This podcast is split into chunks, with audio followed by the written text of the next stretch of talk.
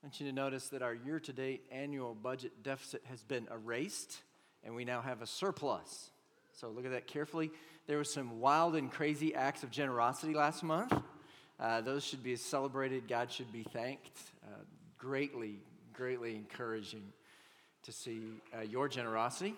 So our general fund is now um, above budget, which is very encouraging. The, the capital campaign is still in need.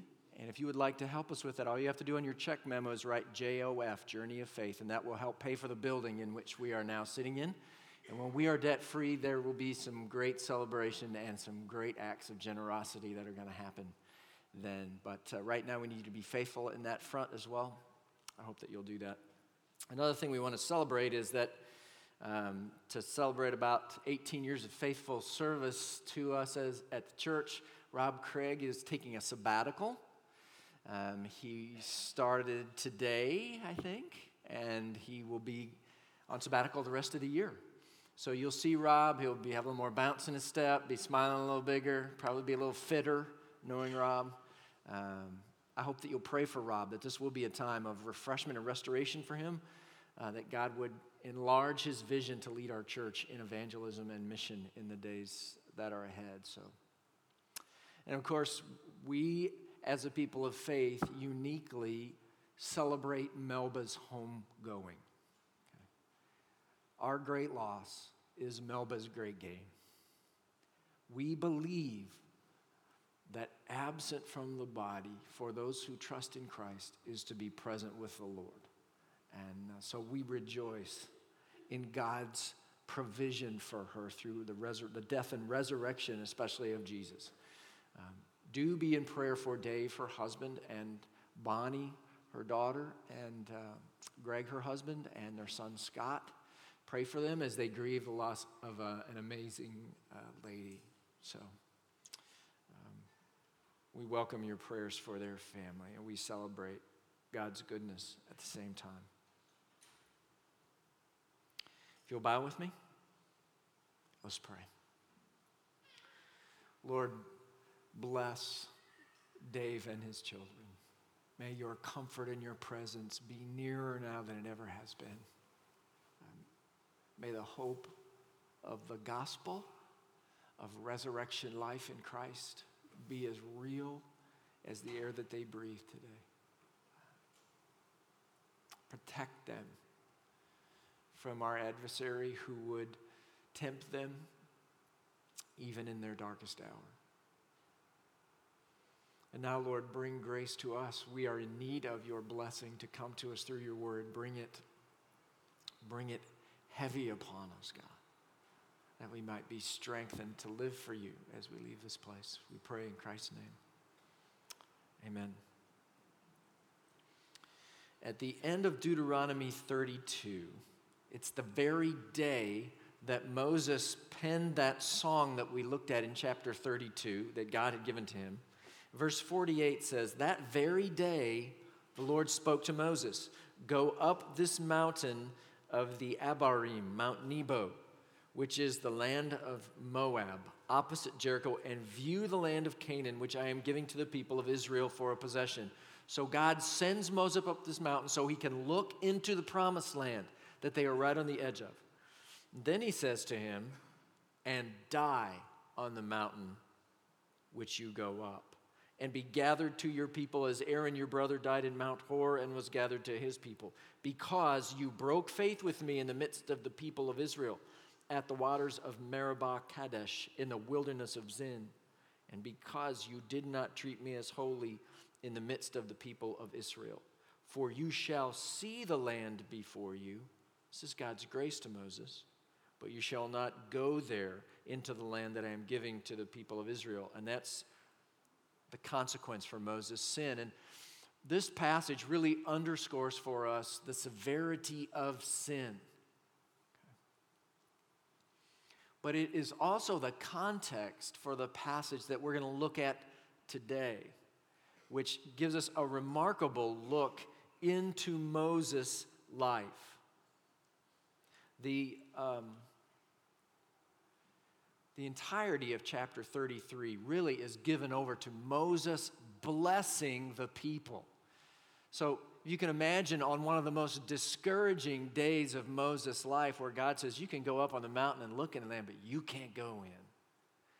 Moses' focus and desire is to bless the people. The people in his own mind that he thinks are partly responsible for him not being able to go into the land. Back in Deuteronomy 24, remember Moses says, Furthermore, the Lord was angry with me, Moses says, because of you. And he swore that I should not cross the Jordan and that I should not enter the good land the Lord your God was giving you for inheritance. If you were Moses, would the predominant thing on your mind be, on the perhaps the most disappointing day of your life, be to bless the people?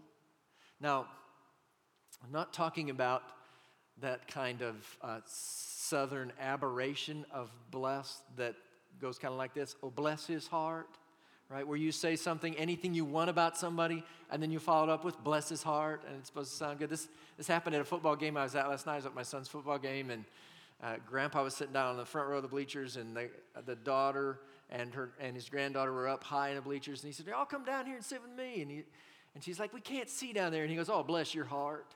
You know, what that means is get your sorry backside down here and sit with your grandpa. Okay?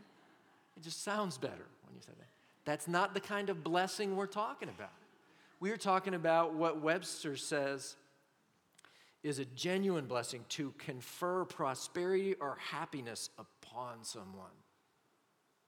Would you, on your most discouraging day, be concerned about blessing others? See, the, the incredible thing about what we're reading in Deuteronomy 33 is Moses, Moses does do that. He is concerned about that. And so I read that and I ask the question how do you become that kind of person? How do you become that kind of leader when you're at your worst place and your concern is for others? One of the clues comes to us from about, about Moses from Numbers chapter 12, verse 3. It says this, it's remarkable. Now Moses was a very humble man, more humble than anyone else on the face of the earth. See, others mattered more to Moses. And not just any others, but stubborn, rebellious, grumbly others. They mattered more to him than his own interest did, even on his most disappointing day. And so, because of this, Moses is one of my heroes. I've reflected on his life, really desired to emulate his leadership, try to figure out how how do you live a leadership this humble? And one of, the, one of the patterns for me is the passage that we're looking at today on how Moses prays for people. Um, that's really, for me, my main takeaway from this chapter is how am I, as your pastor, to pray for you? And um, twice a year, our elders grant me, really, it's, it's not really about my elders, it's about my wife. Okay, my wife grants me a week away, a week of solitude to spend in study and reflection and prayer for the restoration of my own soul and a great opportunity for me to intercede for you for the church. Next week is scheduled to be that week. Okay, this uh, tomorrow I'm scheduled to leave uh, to go away until Friday and to pray to pray God's favor on your life after the pattern of Moses. So as we look at, at God's pattern for Moses, it's a little overwhelming. He, he blesses, he has 11 different blessings for 11 different tribes here. Uh, I can't go through them all, but there are a series of about four themes that run through these that will be the guideline for me as I pray for you this week, and I hope that they will be an encouragement to you. Um, you read this and you might ask, as you first read this chapter, is this Moses' blessing for the people or God's blessing for the people? And the answer is yes. Okay. This is God's blessing through Moses for his people. And my prayer is that it will be the same for you um, as I have the privilege to pray for you this week. The first of these four main themes that I want to underscore is the, the theme of victory, the blessing of victory. Repeatedly, Moses prays, and this blessing is in some ways like a prayer, I'll treat it as such, that they would prevail over their enemies. That's the blessing he desires for them. You see it down in verse 7. This is the blessing for the tribe of Judah. He said of Judah, Hear, O Lord, the voice of Judah, and bring him into his people. With your hands, contend for him, and be a help against his adversary. More provocatively, look at verse 11. This is the blessing for Levi. Bless, O Lord, his substance, and accept the work of his hands crush the loins of his adversaries, of those who hate him, that they rise not again. Okay? Men, if you've ever had your loins crushed, you know this is serious victory here. Okay? You get your loins crushed, you never rise again after that. That's what God is. That's what God is praying, or Moses is praying for the people. Um, now, keep in mind with me today as we look at these blessings, okay? We are not Israel in the promised land long ago. Okay? So these blessings are not going to take the exact same shape for us today as they did for God's people in that land at that time. They still reveal to us the heart of God to bless his people. And the New Testament shows us a little bit of a different shape to it. Typically, their blessings were more material explicitly, and ours, though still many times material, have a more spiritual core and focus that's going to go with them. I hope you'll see that as we walk through these today and think about this. But when we pray for victory as a result of that, um, it's not that we're going you know, our team's going to win this afternoon, okay? It's not that kind of victory. It's not that my business is going to flourish. It's not necessarily that kind of victory, though God does grant that kind of thing. But our victory um, is the sure hope of victory for us lies in the spiritual realm that we will not fall into temptation. Okay? As Jesus taught us to pray, deliver me from temptation. 1 John 5 um, talks about it as well. This is the love of God that we keep his commandments and his commandments are not burdensome. For everyone who has been born of God overcomes the world, and this is the victory that has overcome the world our faith. Who is it that overcomes the world except the one who believes that Jesus is the Son of God? By faith, we overcome the world. This is a spiritual victory. By faith, we say no to the temptation the world throws at us. So, this week, I will be praying for you as Moses prayed the blessing of victory, of prevailing over your enemies, that you will have victory over temptation. And that means that I'll be praying that you will pray. Because Jesus says that one of the keys to victory and temptation is to pray. And in Mark 14, it says, Jesus in the garden says, Watch and pray that you may not enter into temptation. So I'll pray that you pray and you won't enter into temptation. I'll pray that you take the way of escape that God Himself has committed to provide for you. Paul amazingly tells us there's always a way of escape from temptation. In 1 Corinthians 10, no temptation has overtaken you that is not common to man. God is faithful, and He will not let you be tempted beyond your ability. But with the temptation, he will also provide the way of escape that you may be able to endure it. He will. He will provide you a way of escape. So I'll be praying for you that you will have victory over temptation, even when you are wronged and tempted to do wrong in turn. There's a theologian named Miroslav Volf. If you're looking for a name for your next son, Miroslav Volf and uh, he had something really wise to say about this. He says, To triumph fully, evil needs two victories, okay? not one. The first victory happens when an evil deed is perpetrated, the second victory, when evil is returned. After the first victory, evil would die if the second victory did not infuse it with new life. So I'm going to pray that you will turn the other cheek when you are wronged. I'm going to pray that you will overcome evil with good, that you will bless those who curse you, and you will love even your enemies. And you will experience victory um, the victory that God has for you. I will be praying not just that you buck up and try hard this week, but that God will be welcomed by you to contend for you. This is why prayer is so important. Praying that you will understand that you must not, that you cannot win this fight on your own, that God must contend for you to prevail against temptation. It's a fascinating story. Back in 1927, um, the director Cecil B. DeMille, he cast a British uh, born actor named H.B. Warner. Uh, most of you will know him as the druggist in It's a Wonderful Life. Okay? But back in 1927, he was cast to be Jesus in, the, in uh, DeMille's famous silent film, The King of Kings. Okay? Um, he was kept, Warner was, on a really short leash by uh, the director during the film because Cecil B. DeMille thought that any behavior by the lead actor that was deemed inconsistent with the image of Christ would result in negative publicity for the film.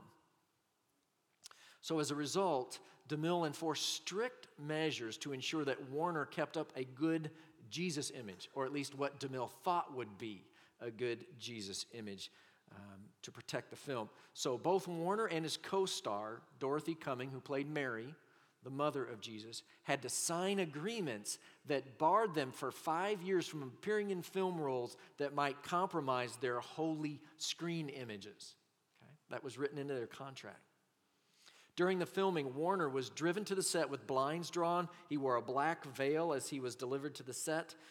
Um, DeMille separated Warner from the other cast members, even forcing him to eat alone every day, j- just like Jesus would, right? DeMille had a really bizarre idea of what Jesus like.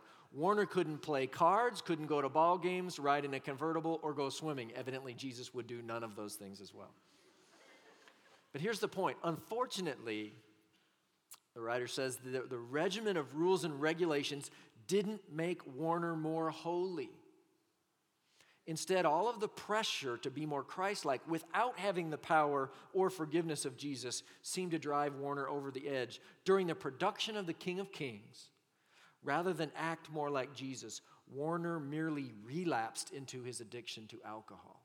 Okay? It is not about just trying harder, it's about welcoming and crying out to God to contend for you and for Him to to work the great victory on your behalf. So I'll pray for you this week that you will pray and that God will give you the victory over the adversary that you face. Okay? That's the first great theme in the blessings of Moses in chapter 33. There's a second theme that I'll also be praying for you this week, and it's one that makes us a little nervous sometimes. I'll be praying for prosperity for you. It's a big theme, maybe the big theme in. Um, in these blessings, it happens for the tribe of Levi and Zebulun and Gad and Naphtali and especially Joseph. Listen to the blessing of, on Joseph in verse 13. Of Joseph, he said, Blessed by the Lord be his land, with choicest gifts of heaven above and of the deep that crouches beneath, with the choicest fruits of the sun and the rich yield of the months, with the finest produce of the ancient mountains and the abundance of the everlasting hills, with the best gifts of the earth and its fullness. Okay? That's some kind of farmer's market, right? I mean, this is lavish prosperity that Moses is praying upon Joseph. Now, again, we are not in the promised land as they were. Um, so the blessing often takes a little different twist for us. God still blesses his people material. We are, we are beneficiaries of that this day. Okay? But the emphasis seems to have shifted uh, from having much to sharing much as an evidence of God's great favor on your life. Um, the focus is that we are blessed to be a blessing, like Jesus. Look at 2 Corinthians 8 and 9, where, or where 8 9, where it says, For you know the grace of our Lord Jesus Christ, that though he was rich, yet for your sake he became poor, so that you, by his poverty, might become rich. And just a couple verses of later, Paul exhorts these churches Your abundance at the present time should supply their need, so that their abundance may supply your need, that there may be fairness. And the idea is that we are conduits of God's blessing, not cesspools. The point is that we're not going to keep it all to ourselves, we are going to share it. So this week, I will pray that God is going to prosper you and that you will pass it on with gladness of heart. We had this experience last week. Last week, I let you know uh, that we had run out of money to help those in need, to pay their power bills and uh, buy groceries and such in the community, and you generously replenished us. Uh, we have lots of resources now to help people this month. We are in good shape, and I'm deeply thankful. You know, we're blessed to be a blessing. Um, it's interesting, these verses in Second Corinthians are not written to a rich church, they're written to really poor churches. You don't have to wait to be rich to pass on the blessing of God to others. You can do that right where you are. It's fascinating. Um, a guy named Richard Stearns writes that in 1987, he says the largest single day stock market crash since 1929 at that time took place.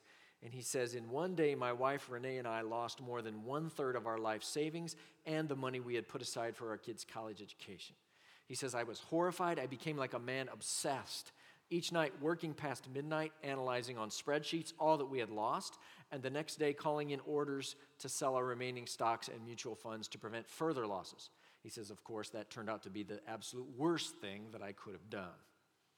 He says, I was consumed with anguish over our lost money, and it showed. One night, when I was burning the midnight oil, Renee came and sat beside me, and she said, Honey, this thing is consuming you in an unhealthy way. It's only money. We have our marriage, our health, our friends, our children, a good income, so much to be thankful for. You need to let go of this and trust God. He says, Don't you hate it when someone crashes your pity party? I didn't want to let go of it. I told her I felt responsible for a family and that she didn't understand. It was my job to worry about things like this. She suggested we pray about it, something that hadn't occurred to me.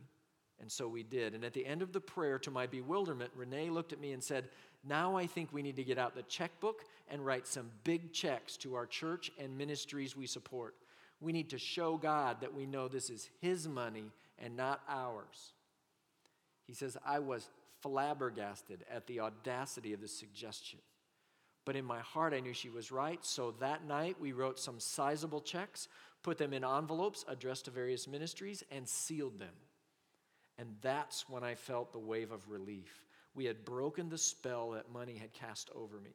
It freed me from the worries that had consumed me. I actually felt reckless and giddy. I prayed, God, please catch us, because we just took a crazy leap of faith. I will pray for you, especially those of you who are in seminary, that what God has prospered you with, you will be generous with now. You will not wait for a day when things are better for you to pass on the blessing that God has given to you. The third thing that I see in Moses' prayers of blessing upon the people that I will be praying for you this week is safety. Down in the blessing of Benjamin in verse 12, he says, The beloved of the Lord dwells in safety. The high God surrounds him all day long and dwells between his shoulders. Again, this is a very legitimate thing to pray for God's protection. Uh, it happens often in the scriptures. But again, there's a bit of a twist for us when we don't live in the promised land. It is not a get out of suffering free card.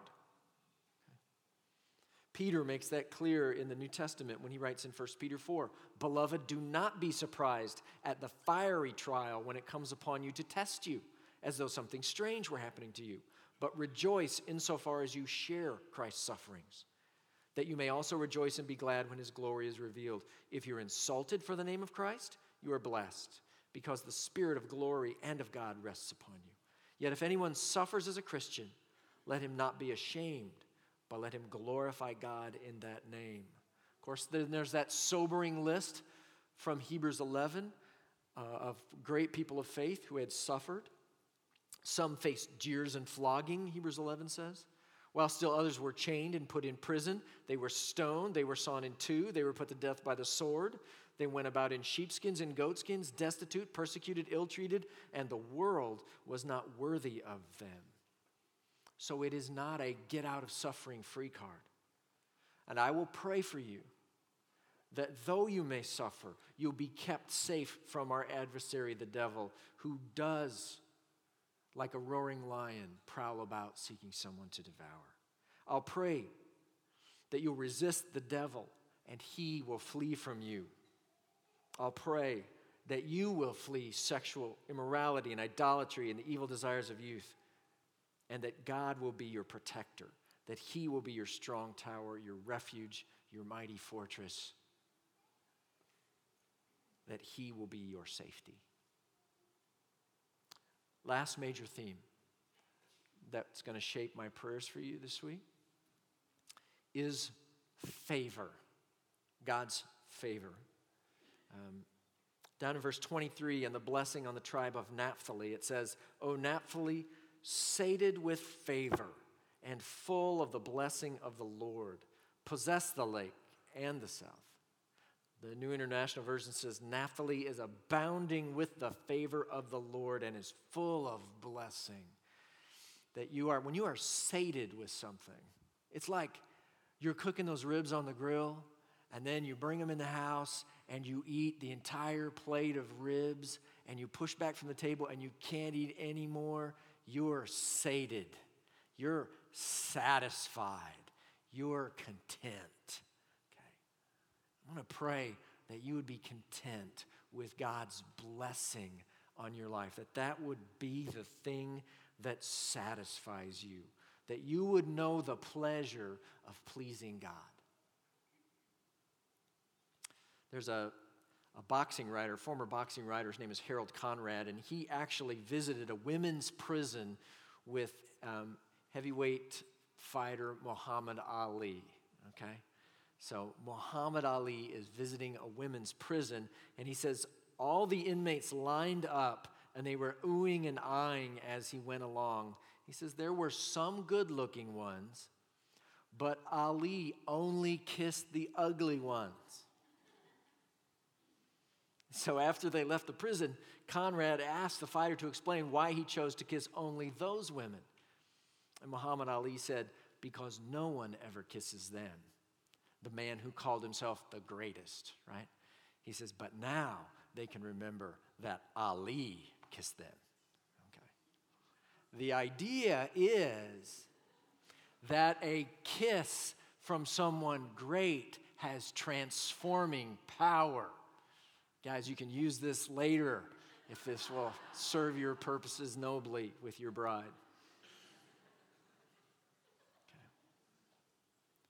I'm going to pray that you would know the kiss of the greatest, truly the greatest on your life. That the blessing of God would be upon you and it would change you. And I pray that your life would be easy for God to show favor on. You know, there, there are places God loves to bless obedience, love, faithfulness, hope purity, those kind of things. He loves to bless people who are walking in those ways. I hope you live there and that your life would be sated with God's favor. Proverbs 19 23 says, The fear of the Lord leads to life, and whoever has it rests satisfied. Do you know what Moses is really wishing for them, blessing them with in these four things? He is, he is wishing for them God. He is, he is blessing them that they would delight in, know, walk with, experience God. As he closes out this chapter, it turns to a portrait of God that contains all four of these things. Listen closely in verses 26 and following. It says, There's none like God, O Jeshurun, an expression for Israel who rides through the heavens to your help, through the skies in his majesty. The eternal God is your dwelling place. and underneath are the everlasting arms. And he thrust out the enemy before you and said, Destroy. So Israel lived in safety. Jacob lived alone in a land of grain and wine, whose heavens dropped down dew. Happy are you, O Israel. Who is like you?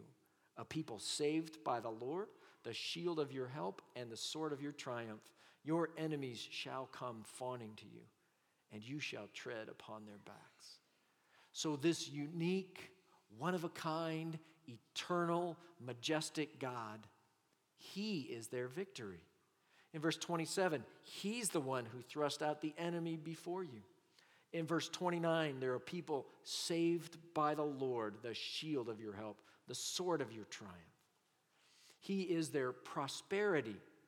In verse 28, Jacob, that's Israel, lived in a land of grain and wine. More of that prosperity imagery, whose heavens drop down dew. He's their safety. The eternal God, verse 27, is their dwelling place, and underneath are the everlasting arms. Israel lived, verse 28, in safety. And verse 29 says, All of this makes you happy, that the favor of God is on your life. So, this week, um, as I have time away, I intend to pray these things for you. But I don't want you to have to wait till, till next week. I know that for some of you, as, as we are reading through these things, you hear them and you think, oh, I need that from God.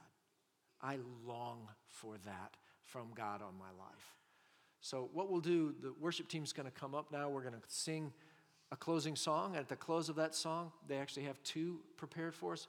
Before we sing the second song, I'll, I'll get back up and invite you at that time to come down here to the front and we'll, you can just kneel as a group and we will pray these four great blessings of God upon your life. As you, if you sense that's something God's saying to you, we'll have a chance to do that in just a few minutes. But right now, let's stand.